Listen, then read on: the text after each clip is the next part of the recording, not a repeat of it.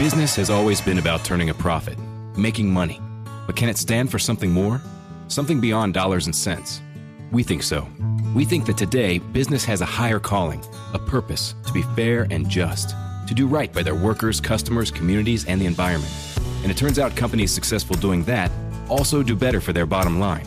When you see the Just Capital seal, it means this company is a force for good. Visit JustCapital.com to learn more.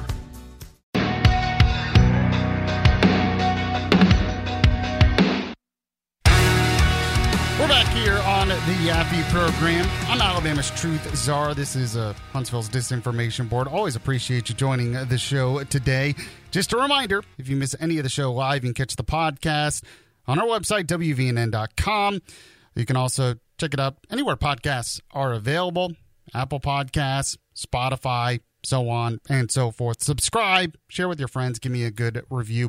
Joining me right now on the show, as he does every Monday, Todd Stacy. He is with Alabama Daily News, which you can read every day at aldailynews.com. Also host of Alabama Public Television's Capital Journal. Todd, how are you this Monday morning? I'm good, Yaffe. How are you? Doing pretty good, So what do you think? Government shutdown averted. Were you surprised at all? A little bit. I thought that they might let it shut down maybe for a couple of days, and in doing so, kind of giving the speaker the excuse to do essentially what he did. So I was a little surprised they went ahead and did it Saturday night. But I mean, if you're going to do it, you might as well go ahead and get it done. What, you know, why even have a couple of days of a shutdown if that's going to be the ultimate result? So it's just going to be interesting. You know, it's a 45-day CR. That sounds like a lot of time, but it really isn't. And what's going to be interesting is, you know, you've got a handful of, I guess you got the Matt Gaetz and maybe a couple others that want to vacate the chair, right? That want to oust McCarthy as speaker. I don't know if they're going to be successful. I think it's probably an uphill battle. But one thing to consider is if they're having these leadership fights, and it's all, you know, this big fight over who's going to be the speaker, it's really distracting from actually passing those appropriations bills. So I think, you know, 45 days from now, we might be looking at another kind of deadline. Yeah, well, I mean, that's a really good point. Now, you said you don't think the vacating the chair, McCarthy trying to oust him, is going to be successful. Do you think McCarthy will get some Democrat votes there? Maybe. I think what's more likely, first of all, I think he would, at this point, still have a majority of his conference, and that's really important. But in terms of the Democrats, I don't think they would vote against him, and I think what they would do, some of them at least, is vote present. That's not a vote for him, but it really helps the math, right? Because that increases the percentage of those yes votes, and so, or I guess of the no votes. But so if Democrats wanted to help the speaker by not actually voting for him, voting present is a way to really help him. Oh, okay. I didn't even think about that, but I could totally see that happening. So Matt Gaetz, that's the old legislative math. Yeah. Yeah. I don't even know. That's a good point. So Matt Gaetz, you know, he was on the Sunday shows and he said his biggest problem was he wants, you know, separate appropriation bills, you know, single item funding bills that they pass and work out with the Senate. Now, I sympathize with that thinking a little bit, but to go through all of this now, when you have such a slim majority and Democrats control the Senate and the White House, a lot of this seems kind of self-defeating. Like they're fighting over tactics and, you know, to get rid of Kevin McCarthy, who put forward a continuing resolution that would have cut government 8% that Gaetz voted against. I mean, what do you think about all this? It's just like, this is a fight about tactics. Who has the better tactics here? Yeah, it's kind of hard to take him seriously when he does vote no on those appropriations bills, right? And everybody wants that. That's how it's supposed to work. There are 12 titles. There are 12 appropriations titles, and you're supposed to pass them in regular order. Everybody wants that.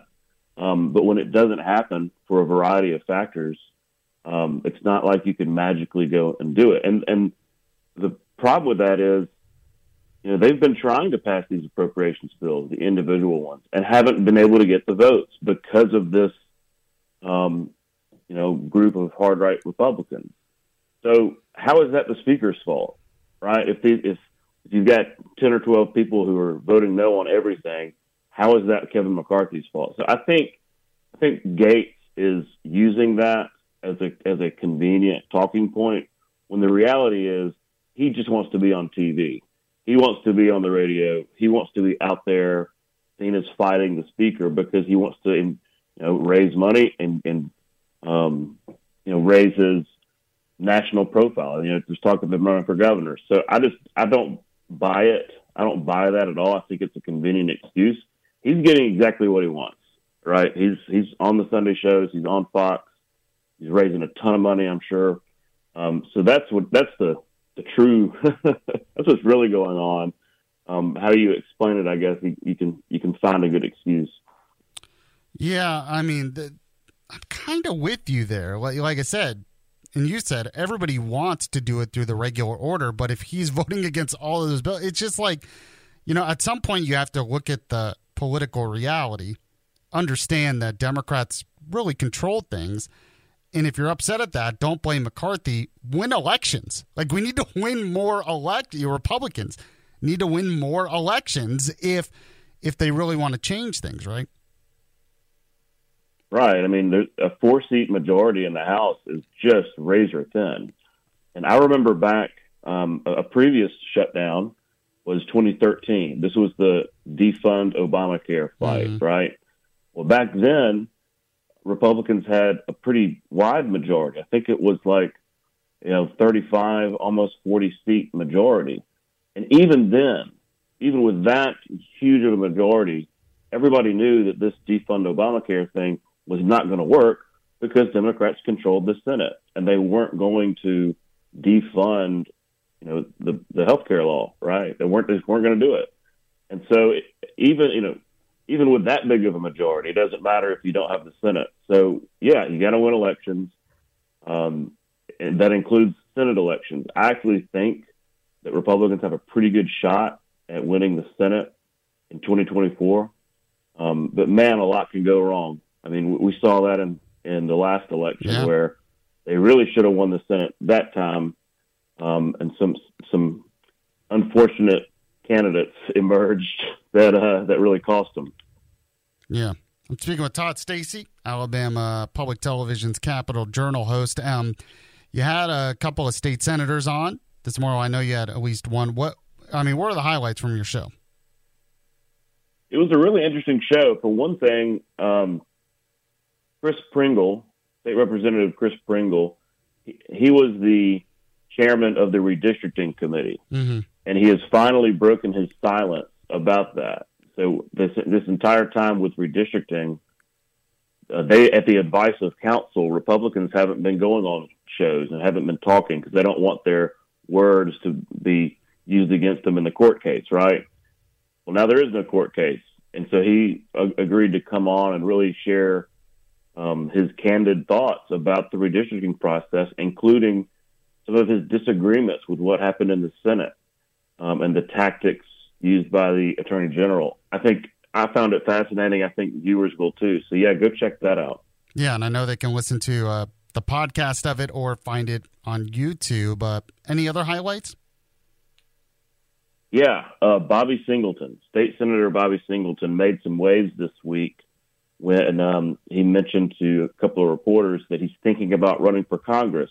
And that would mean challenging Terry Sewell there in the 7th District. That's a big deal. Terry Sewell's been there since 2010. So I had him on the show and got him to go, explain all that, and he did. He explained his interest in running for Congress, his, dissatisfaction with Sewell. It was also very candid, and I think people will find that interesting. So is he officially running, or he just said he's thinking about running? He's just thinking about it. I think he set him up. You don't really have to set up a committee, but he's. I think he's setting up an informal committee to explore it. And we'll see. I think he's got until November to make up his mind. I mean, it should be an interesting race, although I seems like a long shot, right? You know, Terry Sewell. I know that the districts are different now, but she seems it's hard to beat an incumbent already, and then she's kind of popular in that area, right? It is hard to beat an incumbent, and she is a popular member of Congress. I will say this, though. Singleton represents most of those counties anyway, right? They share the same district. He has like six counties there in the Black Belt. The only deficit he would have is in Jefferson County, right, in Birmingham. But if he could make up that. And so basically they've been on the same ballots, Bobby Singleton and Terry Sewell, for a long time. So I think, you know, I think he would at least have a shot. And that's why you explore it, right? That's why you go around and ask folks, you know, kind of feel out, is there dissatisfaction with Terry Sewell? There always have been from like her left flank, right? Works a little too much with Republicans, things like that. So if he picks up on some of that, then he might have a shot. Todd Stacy with Alabama Public Television's Capital Journal. So, I mean, is there anyone who's going to run against her in the primary, you think? Well, yeah, that would be the primary. That would be the Democratic primary. Will a Republican run against her in the general? I don't know. I've not heard about anybody. There's always like a token Republican candidate because it's a pretty long shot to win that race. Mm-hmm. So I don't know. Of course, what everybody's wondering about is the second district, right? This is at least maybe in a couple of days we'll find out which district it's going to be, but it's very different, right? It's anywhere from 48 to 50% Black voting age population. That changes everything. And so we expect Stephen Reed to run. He's the mayor of Montgomery. We're hearing some other names emerge, and will Republicans, think they still have a shot to win that district? So that's what everybody's kind of looking at. So it could be an interesting congressional year in Alabama politics. Yeah, I mean, Barry Moore said on my show he's kind of praying about it, hasn't made a decision. Jerry Carl is already saying he's going to run for it. So if there's a primary battle between Carl and Moore, that'll be interesting. And I guess there was some talk that Jim Jordan's going to hold a fundraiser for Barry Moore, which kind of suggests that he plans on running. But who do you think has a better shot there? I would think probably Jerry Carl. Any thoughts? Yeah, I think Jerry Carl has the leg up because if you look at that district, so much of the population is based there in Mobile and in Baldwin County, right? It's definitely still a coastal district, and so that population base outweighs the wiregrass, and so I just think it's going to be real tough for Barry Moore to compete. Now, look, you could always have outside forces come and try to spend a bunch of money, and we'll see, but. To me, it's going to be really hard for Barry Moore to break in to the Mobile media market. And that's the base of the voting population. Right. I understand. If you want to read more about this or see more of Capital Journal, you can YouTube Alabama Daily News. Todd, really appreciate it. As always, talk to you again in the future. All right. Yeah, it'd be good. You as well. Let me tell you about the sponsor here real quick, the Weight Loss Centers of Huntsville. If you need to lose weight, let me tell you, the Weight Loss Centers of Huntsville. If you want to not just lose weight, but keep it off, Weight Loss Centers of Huntsville. If you want to do it naturally without counting calories or prepackaged meals or some kind of pills or surgery or something crazy like that, let me tell you, Weight Loss Centers of Huntsville. I can tell you this because it worked for me. It's been almost a year since I was on the diet, and I'm keeping it off. I lost 36 pounds total. What's really good is you lose the weight quickly, so it kind of motivates you to keep going as well. You could lose up to a pound of fat per day. That's what I did, 30 pounds in a month. Now, results can vary, but if you want to find out more information so you can lose the weight and feel great, Contact them at the Weight Loss Centers of Huntsville on the website, weightlosshuntsville.com, weightlosshuntsville.com.